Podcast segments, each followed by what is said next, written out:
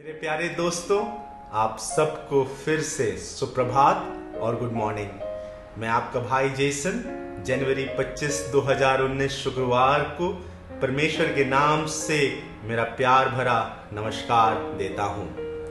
कई बार हम इन सांसारिक चीज़ों में अच्छाई ढूंढते हैं। हम अपनी सुविधा में अच्छाई ढूंढते हैं और यदि हमें वो नहीं मिलता तो हम दुखी हो जाते हैं।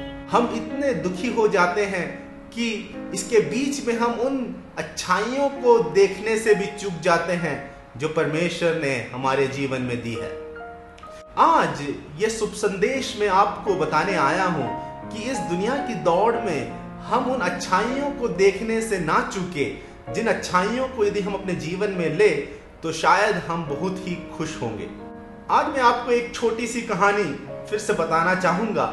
जिससे हम वो शुभ संदेश को अपने जीवन में ग्रहण कर सकते हैं।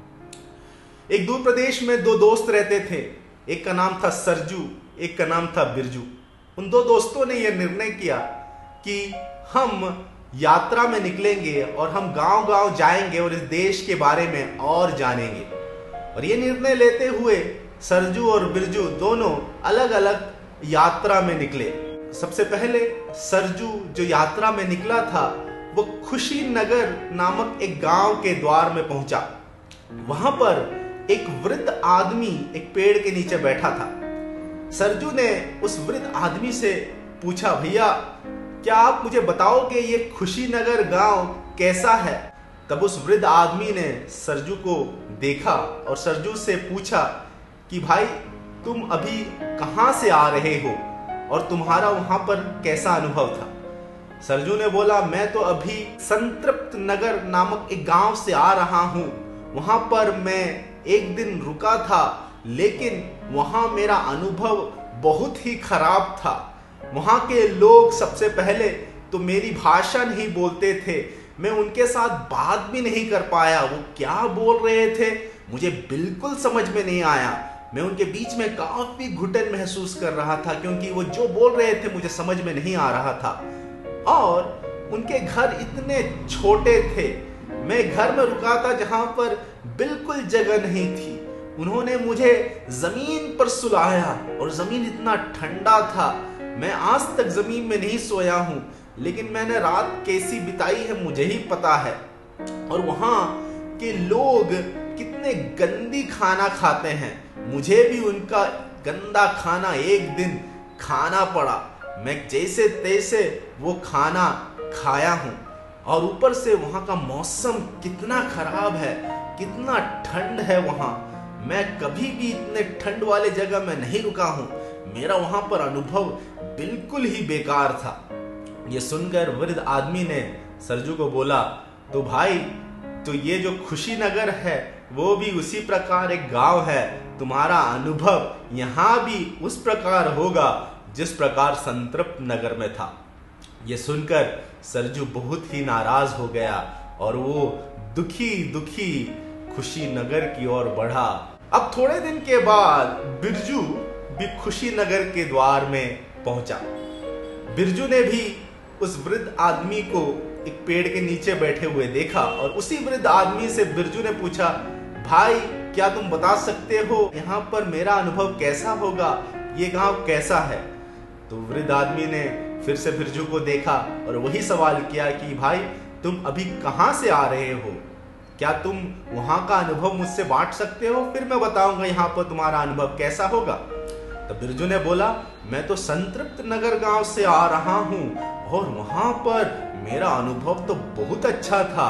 वो छोटा सा गाँव है, लेकिन वहाँ के लोग एक नई भाषा बोलते थे। मैं उनके साथ रहा और मैंने एक नई भाषा उनसे सीखी। और वहाँ के घर तो काफ़ी छोटे थे, जगह कम थी, लेकिन वहाँ के लोगों के दिल काफ़ी बड़े थे। उन्होंने मुझे उनके घर के अंदर सोने के लिए नीचे ज़मीन बनाई और जगह बनाने के लिए कुछ लोग तो बाहर ही सो गए। और वहाँ का खाना तो अलग था, लेकिन मुझे वो काफ़ी अच्छा लगा क्योंकि वो अलग खाना था।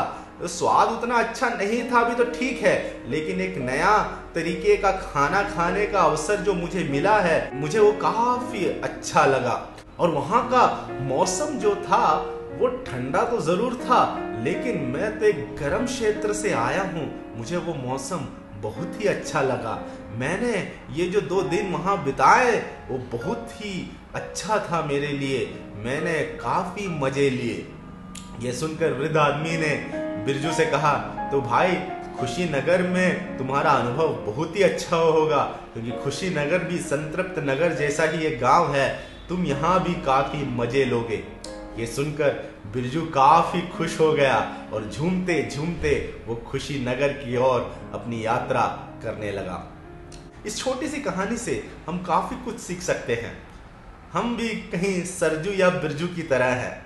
सरजू और बिरजू दोनों एक ही गाँव में रुके, लेकिन उन दोनों का नज़रिया कितना अलग था। सरजू ने हमेशा बुरी चीज़ों को देखा, वो हमेशा गलतियों को ढूंढ रहा था, इसीलिए वो कभी खुश नहीं था, लेकिन बिरजू भी वही गाँव में रुका था, लेकिन उसने गलतियों को ना ढूंढा, बुरी बातों को ना ढूंढा, बल्कि उसमें अच्छाई को देखा और उसके कारण वो हमेशा खुश था। हम भी दुनिया में कई बार हम अच्छाइयों को नज़रअंदाज करते हैं और हम गलतियों को ढूंढते हैं। शायद वो लोगों में होगा, शायद वो हमारे वातावरण में होगा, शायद वो हमारे समूह में होगा, शायद वो हमारे काम करने के जगह में होगा, शायद वो हमारे पढ़ने के इलाके में होंगे।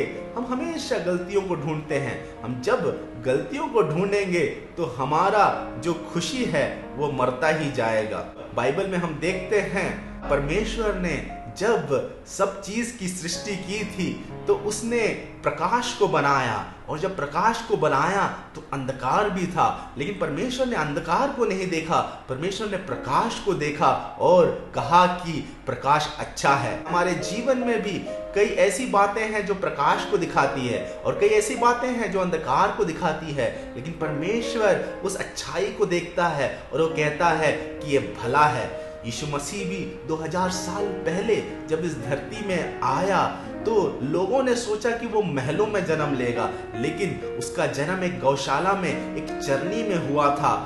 वो एकदम नीचे स्थान में उसने जन्म ली, लेकिन परमेश्वर का शुभ संदेश उस चरनी से बाहर निकला था। क्यों ना हम ये निर्णय ले कि जनवरी 25 से हम उन सारी बातों को देखेंगे जो छोटी तो ज़रूर है, लेकिन उसमें परमेश्वर की भलाई छुपी है। हम हमेशा लोगों की बुराई ना करें, बल्कि उनकी अच्छाइयों को ढूंढे।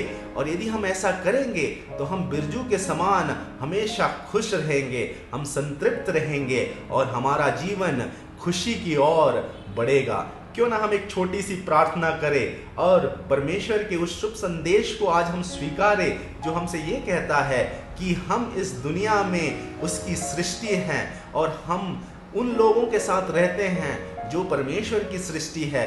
हमें उन भलाई को देखना है जो परमेश्वर हमें दिखाना चाहता है और इसी प्रकार हम खुश रहेंगे। हम उस यीशु मसीह को देखें जो हमारे लिए मारा गया था। और यदि हम उसे अपने अंदर ग्रहण करेंगे तो उस अच्छाई को हम ले सकते हैं जो परमेश्वर हमें दिखाना चाहता है।